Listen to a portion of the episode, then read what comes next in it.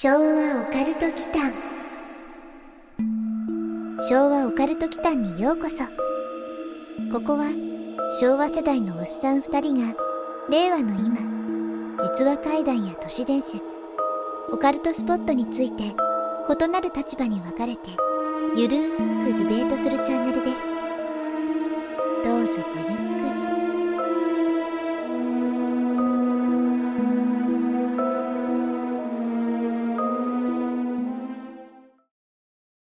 前回からの続きです。じゃあ3つ目。はい。うん。ちょっとこの1、2との落差がすごいね。その、人類滅亡とと、サッカー。サッカーフランスが勝つか負けるかだけだからね。アしかもアルゼンチンにっていう、アルゼンチンの滅亡までいかないからね。そこそこの被害だから。じゃあ気になる3つ目はどの規模になるかってことなんだけど、はい。これね、まずね、予言の内容からいきますね。はい。ちょっと予言者風に行くね。はい。あの、昭和的にナウシカ風に行くね。ああ、お願いします。おばさんふりね。学ぶべき大修道院長修道士修行僧はいない蜂蜜の値段はろうそくよりもはるかに高い小麦の価格も高いためその男は突き動かされる男の仲間たちは彼の絶望の中わずかな食べ物を口にするちょっと待って。あのね、内容が入ってこない。普通に、あの、もう一回喋りえー似てたでしょ？にめっちゃ似てたんだね。そのもの青き衣を身にまといちょっとやめてやめて。はいはいはいすいません、内容入ってこない。ごめんごめんあれ入ってこなかった？もう一回言ってもらっていいですか？学ぶべき大修道院長 修道士修行僧はいないはいはい。蜂蜜の値段はろうそくよりもはるかに高いうん、スッと入ってくるわ。小麦の価格も高いためその男は突き動かされるうんうん。男の仲間たちは彼の絶望の中わずかな食べ物を口にする うん。スッと入ってきた。あ ただね、内容それ、ただの日記じゃないですか。あ、よく野沢さんの まあね、4行詞ってね、もっと短いかと思ってたんですよ。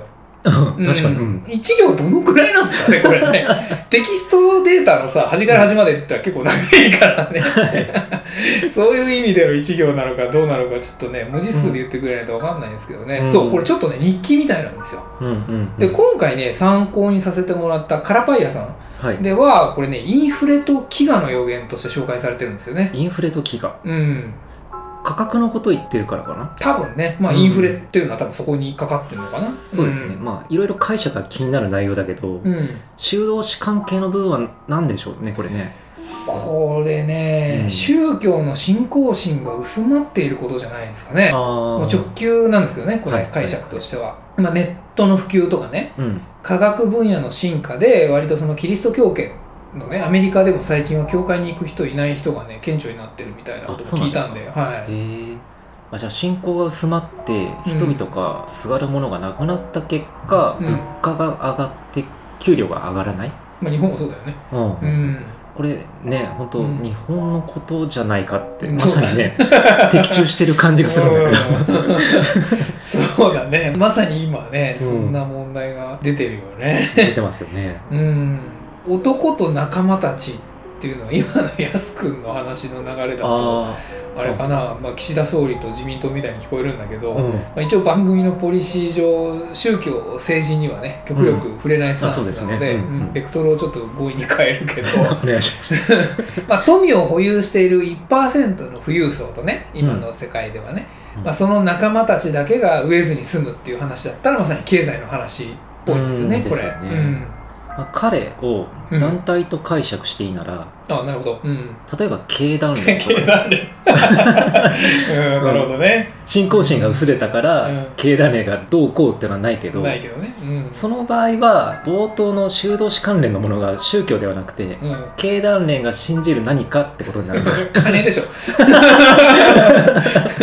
れが金でしょ。そうか、うん。まあ、インフレの危険性は日本に限らないうんんでね。そうですね、うん、実際に自分がバックパッカー中ねフランスの近くのねトルコがまさに出飲みの真っ最中だった時に僕旅に出てるんですよ。はいはい。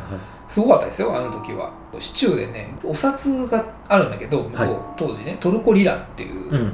通貨単位なんだけどね、はい。2000万トルコリラ、2000万、うん。そう。とかで同じ価値のある新20トルコリラとかねそうそれが同時に存在してるんですよ。旧2000万と新20が一緒っていうね。それがまあ出飲みとか起きるとそうなるんですよ。へうん、なのでねこれはねいつものね抽象的な内容に比べると結構具体化されてる内容かなと思いますけどね。えううん。ん2000万と新20が一緒かなりカオスな状態ですよ買い物する時ね結構ね、混乱するんだよねやっぱり。混乱しますよねそうね。出飲みの本当真っ最中だったんで、まあ、それが今年ってことか。うん、2022年の予言だからね、うん。うん。日本がインフレ起こしたら、まあ、いろんな意味でやばいけどね。昔から言われてるんですけどね、うん言まあわれてるけど、多分大丈夫だと思うんですけどね、うん。うん。今まで返してきてるからね。まあね、うん。うん。国債が日本の場合はちょっと海外とは状況が違うからね、うん、うんまあでも日本は大丈夫かもしれないけどヨーロッパでってことなら、まあ、ちょっとありそうだなって思いますね、実績あるからね、うん、なのでこの予言はちょっと信じても良さそうな気がしていました。あインフレと危機がね。うん。あー、まあ、ユーロ危機そのものはね2010年にね実は起きてるんですよ、うんうんうん。確かね欧州ソブリン危機って言われてるうん。うんギリシャがね発端になってるやつがあったんですよね。ギリシャの政権交代を、うん、に発した国家財政のねあの粉飾決算の暴露事件があはい覚えてま、したありました。はい、うん。あれユーロ危機だったんですよね、うんうん。だからそういう意味ではさっきも言ったけど実績があるんですよね、うん。でイギリスも EU 離脱したじゃないですか。はい。なのでいろいろ火種はねなんかちょっとブスブスと。くすぶってそうですね、くすぶってそうですね、うん。そこに青き衣を着たフランスが。青きいや2番目のあれに繋がったら面白いな。そしたらナウシカが予言してたってことになっちゃうそうだね。ナウシカ離れましょう。すいません。ちょっと置いておきましょうか。はい。4つ目。はい。うん。とねまあこれもよく最近言われてるんですけど気候変動。つい最近ねうん。トンガの海底火山が大規模な噴火を起こしたりしたじゃないですか、はいはうん、日本でも津波が1メートルのが来てニュースになってたよい、ね、うん。でアメリカではね毎年過去最大級って言われてるハリケーンが来てたりとかね、うん。まあ、日本も積雪とか豪雨とかねうん。異常気象とか異常な気候に関するニュースをもう聞かない年がないですよね。そうですね。毎年アップデートされてきますもうん。んね、地球もずっと同じってわけじゃないですからね。そうですね。そもそも自分たちが小学生の頃の夏とうん。今の夏ってうん、なんか別の世界じゃないかってぐらい違うって感じますよああそうだね、僕も小学校の頃はねあっちの生活が長かったんですけど、うん。まあ、確かに今より涼しかったかな、うん、うん、クーラーしばらくなかった家庭でしたからね。うん、あっちの生活ってどこ？埼玉ですね。いやいやいやいや 同じだから。海外みたいに言わないで失礼しました、ちょっと今びっくりしちゃった。うん、失礼しました、うん。東京とも大して離れてないからね。離れてない、うん。うん40分だからね、でもまあ言いたいことは分かります。うん、もっと涼しくて、うんうん。湿度もそんなに高くなかったよね昔はもっとね快適でしたよね、うん。30度超えればまあ真夏だなみたいな。ねいつうん。の間にか37度とかね。うん。地域によっては40度とかでもそうね。あああります多治見市とか熊谷とかね。はい盆地のとこですそうよねそうそうそう。日本が亜熱帯に変化しつつあるっていうのは何かでやってましたけどね、はい。ニュースとかで江戸時代とかはね逆に小氷河期って言われててうん。まあ500年ほどはね今よりずっと寒かったそうですよ、へえ、うん。それもなんか日本を例にするとよくできた話だなと思うんですけどね。クーラーがない時代は快適で、うん。文明の発達と気候がリンクしてるというかああ日本に限ってですけどね。はいはいはい。スケールがすごい大きくなったね今。うん。なるほどね。安くんいい感じの陰謀論者ですね 地球シミュレーション仮説とかに通じる話ですよね、うん。なるほどね。まあ一応漢字のねノストラダムスの予言の方なんですけれども、はい。こちらもじゃあ読み上げますね。はい。この予言についてね、うん。その気象の部分。太陽のように頭が輝く海を焼き尽くすだろう、うん黒海に生息している魚は皆茹で上がってしまうだろうとのこと、うん。うん。ちょっと物騒な内容なんですよね、ううん。地球温暖化の話だろうけど、まあ、ストレートにいくとね、うん。うん。極端すぎて今年って言われてもピンとこないですよね。まあ、いきなりね茹で上がるだろうって言われてもうね、ん。うん。国海っうんうん、てどの辺なんです？黒い海って書いて黒海ね、うん。うん、ヨーロッパと、まあ、アジアの間にある内海の部分だね、あまあ、さっきの話に出たトルコのね北側。はいはい。ウクライナの南側。はいはい。マップで見ると分かるんですけど、まあ、うん。埼玉県みたいな形している海ですね、へー。うん。ボスポラス海峡と外海で一応つながってはいます。うんうんうん。はるか古代の大陸移動でこういうふうにまあ塞がっちゃったって言われてますね。地理的に赤道にあるわけでもないのに、んうんうん。その予言をそのまま解釈すると、うん。うん国会がぼっこんぼっこん茹で上がってるって話ですよね。さすがにこれはなんか起きないんじゃないうんかな、まあ現実味はちょっと薄いよね、うん。まあそれよりはねイタリアのあの水の都のベネツィアとかね。はい。あっちの方が深刻かもしれないですよね、うん。一般人がほら気軽に海外にまた行けるようになったらね、うん。まあ、亡くなる前に見ておきたい候補ではあるんですけどね、はい毎年ものすごい勢いで沈んでるうんん、でしたっけ、ね、そうそうそうなんですよ、うん。うん。日本はさすがにそういうことはないでしょうけどね。ありますよえ？あるの？あるある、うん、これねあんまり知られてないかもしれないんですけど、はい。関東伊勢ね。うん。西側はい。の人はね多分みんな知ってると思うんですけど、うん。2019年頃にねニュースにもなってた気がするんですけどね。うん。関西の空の玄関である関西国際空港、うん。関空ね。はい。あれね計画的に沈んでるんですよ。計画的に沈んでる。そう。そう なんですか？そうあんな巨大なものが徐々に沈んでいくと、うん。なかなか人工物にこう工事も大変そうですけどね。まあね、うん、まあこれは頭が輝く海がうんうん。国会なのかもわからないし、あこの予言がね。うん、うん。気候変動じゃないことを示しているのかもしれないですけどね。うん。信じない。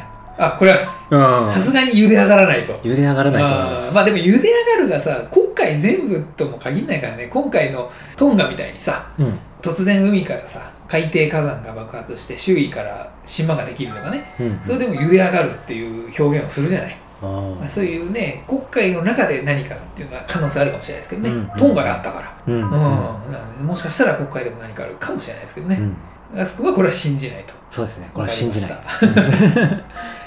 そしてラスト5つ目、はい。これね僕らも以前テーマにしたんですけどうん。AI 人工知能ですね、はい。うん、人工知能が人類を滅ぼすかって話は、うん。確か当時は一旦滅びないって決着つけましたよね。僕らとしてはね、うん。まあ、滅ぼせないだろうっていう決着をつけたよね、はい。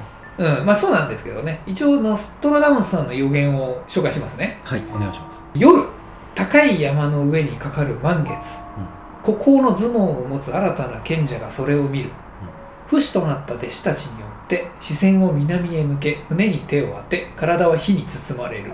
だそうです。なるほど。うん。まあ、ちょっとねこれも物騒なうん。不穏な感じがするよね。はい。不死の弟子ってのは、うん、人工生命体を示してるってことですよね。解釈としてはそれ正しい気がするよね。は死なないっていうことでね。いはい。自分のコントロール下にあるのコンピューターとかなんかそんな感じするよね。そんな、うん。はい、印象を受けますよね火に包まれるってのは？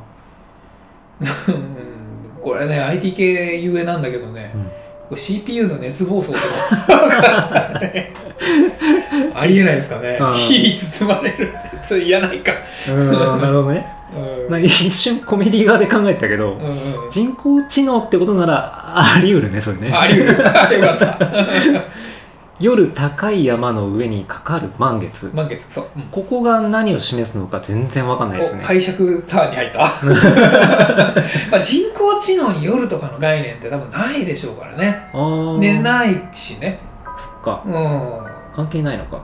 まあ多分ね、おそらく時間とは別のことなんですかね、うんうん。高い山っていうのも日本基準ではないでしょうからね。うん。うん。これはもっと単純に孤高の存在が一人寂しく見上げているっていうことで、はい。まあ、人工知能がやっぱりシンギュラリティによってね人間と同じような情緒を感じる瞬間って意味じゃないかな。とすると、うん。シンギュラリティ？うん。つまり技術的得意点がうん。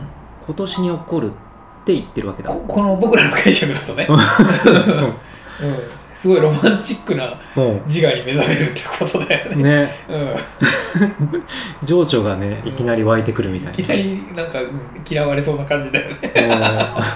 う。ん それが起こるかどうかって判断軸なら分かりやすい話、そうだね、まあ、うんシンギュラリティがあるかないかだからね、うんうん。で高い山にかかる満月を見上げるのは必ずしも登山する必要はないじゃないですか、はいはいはい。だから、まあ、高い山が見える都市部で誕生するっていうこともありえるしね。なるほどね。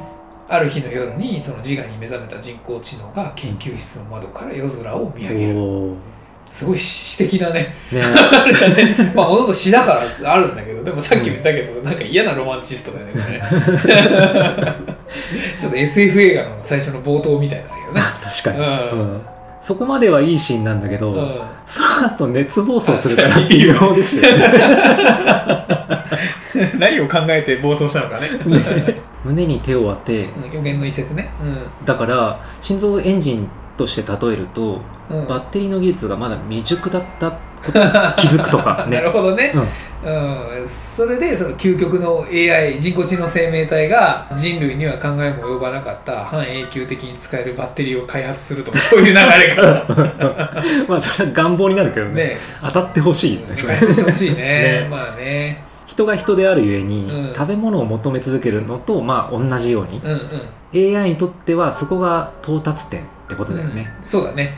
AI のね回でその辺話してましたね。う、ん、AI は電力を必要とするから、まあ、ブランドにこだわらないって話をしたよね。はい。うん。まあ、もしよかったらあのリスナーの皆様も過去の AI 回をぜひうんお聞きください、はい。賛否両論あるが。回だけど。それじゃこれは信じる信じないでは？信じてるから実現してほしいってあ感じかな。こっちは願望になるわけね。願望です。半永久バッテリー、はい、うん、まあね人類変わるよね。そしたらねすごい。ああすごい変わると思いますね。さてここまで5つ。はい。うん、結局、まあ、ディベートになってるのが毎回あれなんだけれども、安君的には、まず、一つ目、空から地球に何かが降ってくる。はい、うん。降ってくる。火を見ようのやつだね。火を見よう隕石の部分。これについては基本的には当たらないってはい、言ってますよね。うん、で、二つ目、フランスが関係する戦争が起きる。これはサッカーであるとサッ。カーですね アルゼンンチン戦でフランスが勝ちますよってことね。うんなるほど、なるほど。すっごい具体的だね、これね。具体的です、はいうん、で3つ目は学ぶべき今僕がナウシカの真似をして言ったやつだね 大修道院長のっていうインフレと祈願の話、はいはいうん、でこれに関しては、まあ、火種はちょっといろいろくすぶってそうなんでヨーロッパ圏内で何か起こりそうだとうん。いうのでちょっと信じちゃうなっていう感じかな。はいそうです、ん。で4つ目気候変動。うん。気候変動に関しては、まあ、トンガの例もあったから、まあ、うん。国会がボコボコ茹で上がることはないだろうとうん。いうことだけどもしかしたらちょっと一部局地的な海底火山とかそうね。いうのはあるかもしれませんよねってことだよね。うん。で最後人工知能に関しては信じたい 最後願望になりましたけど。でもさなんかこれね僕この間他の人とも話したんだけど、うん。ここ100年での技術進化ってすごいじゃないですか。目覚ましいところはありますよね。100年どころじゃなくて30年でもすごいでしょ、はだってさちょっと話それるんですけど、はい。NHK の BS プレミアムでねうん。昭和63年の映画やったんですよ。私をスキーに連れてってっていう結構有名な映画がやっててその中のオフィスシーンでねうんものすごい古い PC が出てきたりとかね してたんですよ。でその主人公かな、まあ、の一人が上司から怒られてるシーンでね。うん「君これ検算しろって言ったじゃないか」っていうシーンがあってね。うん。そんなこと言われないでしょ今。うん。エクセルとかスプレッドシートとかでさ、い。検算しろなんて誰も言わないじゃん。言わないね。だから時代をすごい感じてね、うん。すごい進化したなと思うんですよ。うんうん。で当時はメールとかもないからさはい。わざわざバイク便とかに書類届けてもらったりしてたけど今はもう E メール一本でしょ、うん。でそれぐらい進化があって技術的に革新が起きているのになんで昔より忙しいんだろうね。ああやること増えたような気がしますよね。ね。だんだんね。ね。うん。なんかねおかしいよね。うん。だからこれ AI がやっぱり発達してさ人類を楽にしてほしいんだよね。労働から解放してほしいんですよね。うんうんうん。うん、そういう意味だと僕も5つ目はもうね信じるどころか早く来てくれと思うわ。それに関してはね。早くその世が来てほしいってそ,、んな感じかな、うん。うん、というわけで5つ紹介してみたんですけど、実はね今年に入ってから、まあ、冒頭の話でもあるんですけど、うん。アベマとかの番組でノストラダムスが取り上げられたんですよ。うん。でその際にトカナの編集長さんがねうん。闇の3日間が起こり人類の3分の2が神に見捨てられ消滅するっていう予言があったとかなかったとかね今年起きるっていう。そうですね。うん。闇の3日間って、うんノストラダムスじゃない回であったよね。あ覚えてる？うん、ん。そうなんですよね。西暦2582年から来た未来人の話かなんかですよね。そうそうそう。25823ね、うん。はい。タイムトラベラー25823だよね。うん。でもね25823は今年ではないんですよ。うんうんううん。ん覚えてるかな？2026年の6月6日。ああ666ですね。そうそうそう、ん。UTC ね。協定世界時間0時ぴったりから地球は3日間の暗闇に陥るっていう予言でしたよね、そうだからちょっと違う話かもしれないですね、それとは、うんうんうん。2022年と26年の計6日間。それぞれ闇の3日間があるってことかな。あどっちかってわけじゃないってことね、うん。どっちも起きるってこどとっちも3日。それはな闇の3日間ってなんだろう。極夜ってこと？北欧の方では普通に毎年起こってるけどね。白夜じゃなくて極夜ね、ううんん、太陽が昇らない日ね、そうだね。うん、番組ではね双子座流星群の中に小惑星が混ざっていて、うん。まあ、地球に直撃するとかね 大量の UFO がやってくる可能性っていうのが示唆されたみたいでうん、前者は一つ目の内容と同じですよね。一緒だね、後者は何だろう？まあ、映画の話に近いんじゃないですか？UFO がやってくるっていうね。そうん。宗教観が薄くなるのは宇宙人の襲来も原因になり得ますよね。まあ宇宙人やってきたら宗教観が揺らぐ人が多いだろうね。うん、うんということは3つ目とリンクしてるのかななんかねいろいろうんリンクしている感じはするんですよね、はい。まあ99年が一体何だったのっていうぐらいやっぱり盛り上がっていたことに比べるとうん。現代ではねなんか興味の行き先とかがねオカルト方面もたくさん枝分かれしてるからうん。ノストラダムスの予言をね気にする人がほとんどいないんじゃないかなと。それはねあるねすごいよね。だから1999年の当時の子供たちね、はい。僕らね、うん。子供たちが例えばそれを基準としてね100気にしてたとするじゃない。うん。現代に当てはめると例えば今年人類が滅亡するよって言われても2%ぐらいだよ多分。うんうんうんおそらくね、はいそううんそれぐらいなんかちょっともう他のことに気を取られてるというか、まあリアルに今ね病原体の方がちょっとその人類の あのあ危うくさせてるもん。そうだね。危ぶまれるよね。うん。危ぶまれるよ？って言ってね。はいなんでもないです。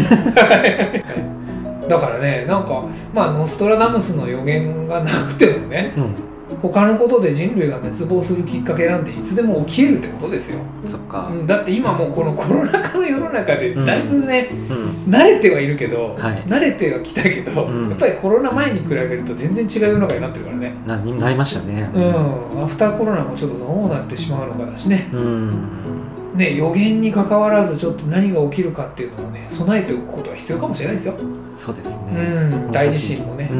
うん。日本は特にね、はい。うんまあ、なので人類が滅びる滅びないを置いといて、まあ、いろいろ備えよ常にというか 備えておきましょう。備えあれば憂いなしですね。はうんというわけで、はい。えー今日もシャレコアの朗読をお願いしたいんですけれども、い、はい、今回僕選んでみていいですかね？あありがとうございます、はい。じゃあ安くんチョイスで。はい。はい。お願いします。はーい。昭和オカルト祈間。シャレコは牛女の予言。俺はサラリーマンなんだけどここんところ仕事上の悩みがあってね。したら知り合いからこれを枕の下に敷いて寝たらちょっとした予言を夢で見ることができるっていう和紙に描いた絵をもらったのよ。なんでも地元じゃ有名な宗教団体から出たものらしかった。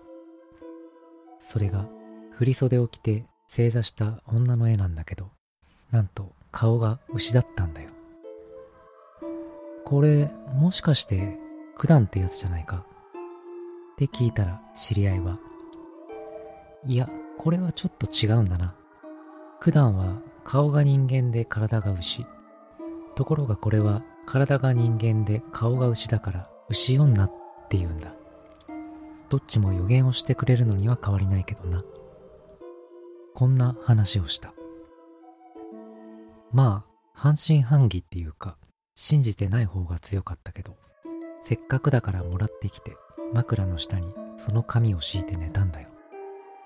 したらその晩夢を見た。っていうか夢とも現実ともつかない感じだった。布団の中で気がつくと脇に誰か座ってたんだよ。で体が動かなかった。金縛り状態っていうのかでも座ってる姿を目で追うことができた。それが枕の下にある絵とそっくりな牛女だったんだよ。牛女は大きな口からだらだらよだれを垂らしながら甲高い女の声で「肉が切れる肉が切れる」これだけをずっと繰り返し喋ってたんだ。朝になって体中汗をかいて目が覚めた。不気味な夢だったなぁと思い出しながら出勤して、電車の中で肉が切れるの意味を考えた。もしかして肉が切れる、つまり怪我するってことかもしれないと思って、一応注意することにして午前中仕事してたんだが、特別なことはなかった。昼休みにちょっと遅れて社員食堂に行ったのよ。俺んところは食券とかじゃなく食堂のおばちゃんに直接注文するんだけど、俺が、あ、焼肉定食お願いね。って言ったら、あーすいません。焼肉定食、たった今売り切れちゃいました。こう言われたのよ。昭和オカルト祈間はい、えー、やすくん朗読ありがとうございました。はいうんと、これ、猿夢みたいなパターンかと思ったんですけど、まさかのギャグですか？途中までめっちゃ怖い感じで進むんだけどね。うん途中まではねう。ん。うん。オチがそこかっていう落差が今回のテーマでもある予言と近いんじゃないかって思ってこれああ、なるほどね。今回ちょっとギャグパート多めな気がするんだけど。まあいいか。まあ、なるほどね。まあ、うんつまり、安くん的には予言の内容そのものが、まあ、人類を左右するような大規模で考えがちだけれども、うんうん実はそのごく狭い範囲の些細な出来事である可能性もあるよって言いたいわけですよね。そう、皆まで説明してくれてありがとうございます。まあそんな観点で改めてうん今回の5つをうんうん。ミニマムに捉えてみたらどうなる？あ、ミニマムにね、改めてね。うんうんうん一つ目、空から地球に何かが降ってくるですね。あ僕が考えたのね、うん。スペースデブリとか、うん。うん、ちっちゃくするとね、うん。い隕石をちっちゃくした時宇宙とも言ってないから、はい。まあ、ももっと狭めると、うん。高低差を縮めるとマンションから花瓶を落とすとかでも空から何か降ってくるねいいですね、その調子です。得てして予言なんてものは、その程度の捉え方でいいんですよね。なるほどね、うんでは、二つ目ですねうんうん。二つ目もうそもそもちっちゃくした気がするんだけどね、う んもともとちっちゃいけど、まあ、フランスが関係する戦争はってところですね。そうだねこれはそもそうんもサッカーかもっていうのは濃厚ですけどね。濃厚だね、うん。さらにちっちゃくするってこと？うん。規模をもう少し縮めるとしたら FPS とかね、スマッシュブラザーズとかのゲーム上の出来事とか。いいですね。人類が滅びるとかねそういうことを気にしながら怯えるよりもさ、うん。まあ、こういう些細なことだと思って日々の自分の生き方を考える方がよっぽどいいよね。なんか意外にもモチベーションアップみたいな話になりましたけどね。モチベね。会みたいなねこれね。ちっちゃく捉えるとね。そうですね。ん。一応このエピソードは、うん顔が牛の女の絵をうん枕に入れると夢に出てくる、うんってところまではホラーでいきたいですね。まあ実際そこまではね、うん。ホラーだけどね たまたまこの体験者さんがアクシデントの少ない日々を過ごしていたのかもしれないですけどね、うん。単純にね、はい。うんまあ売り切れてた焼肉定食っはい。て言ってますからね、うん普通はこの名称だと牛肉じゃない、まあ、そうですね。焼肉だとね、うん牛女からするとそのカニバリズム的なね意図があったのかもしれないです。それはすごい牛女の視点からするとすごくホラーですよ、うん。その解釈だとちょっと怖いね。うん。そっちだとホラーになるね、うん。うん。牛寄りの基準だと大した予言もできなさそうじゃないですか。でもね牛でちょっと思い出したんだけどね、はい。牛のゲップに含まれるメタン。もこれがねかなり強いらしくって、う、はい。地球温暖化のね原因になってるっていう話もね実際にあるんですよ、斜め上からの解釈来たな。うん、牛女が別に悪いわけじゃないんだけどね、うんだからまあ地球温暖化もね今ちょっと僕寒いの苦手だから温暖化してくれた方が本当ありがたいんだけど まあそういうこと言うとちょっと SDGs 界隈からすごいうん。うん。怒られそうなんでねはい。あれなんですけどね。う んなるほどね。まあ、予言を得てして、こういうポジティブに捉えることで、はい。うん、そんなことを考えるより自分のことを考えろよっていうことね。そうだね。今を生きようですね、これ。なるほどね。ノストラダムスとかその人類がどうこうっていうのは、まあ、一個人が考えることじゃないですよと。すごいオチに持ってったけどね。まあ、確かにね、まあ、よくあるね、宇宙のあれに比べたらみたいなあれだよね。そうですね。うんうんうん。予言もね何が当たって何が外れるか分かんないですからね、はい。いい予言だけ信じてりゃいいんですよ。僕はそういうスタンスですから。占いもね。そうそうそう。いいことだけ信じる。悪いことは信じないっていう都合のいい解釈をしてるんで、はい。それぐらいね楽観視してた方が人生楽ですよ、はい。うん、いいと思います。なんかだんだん年を取ってくるとそういう方向に行きますよ、ね、はい。深く考えるとね疲れますよね、はい。うん。まあちょっと気楽に行きましょうということで。はい。はい今日はこんなところではいはいありがとうございましたありがとうございました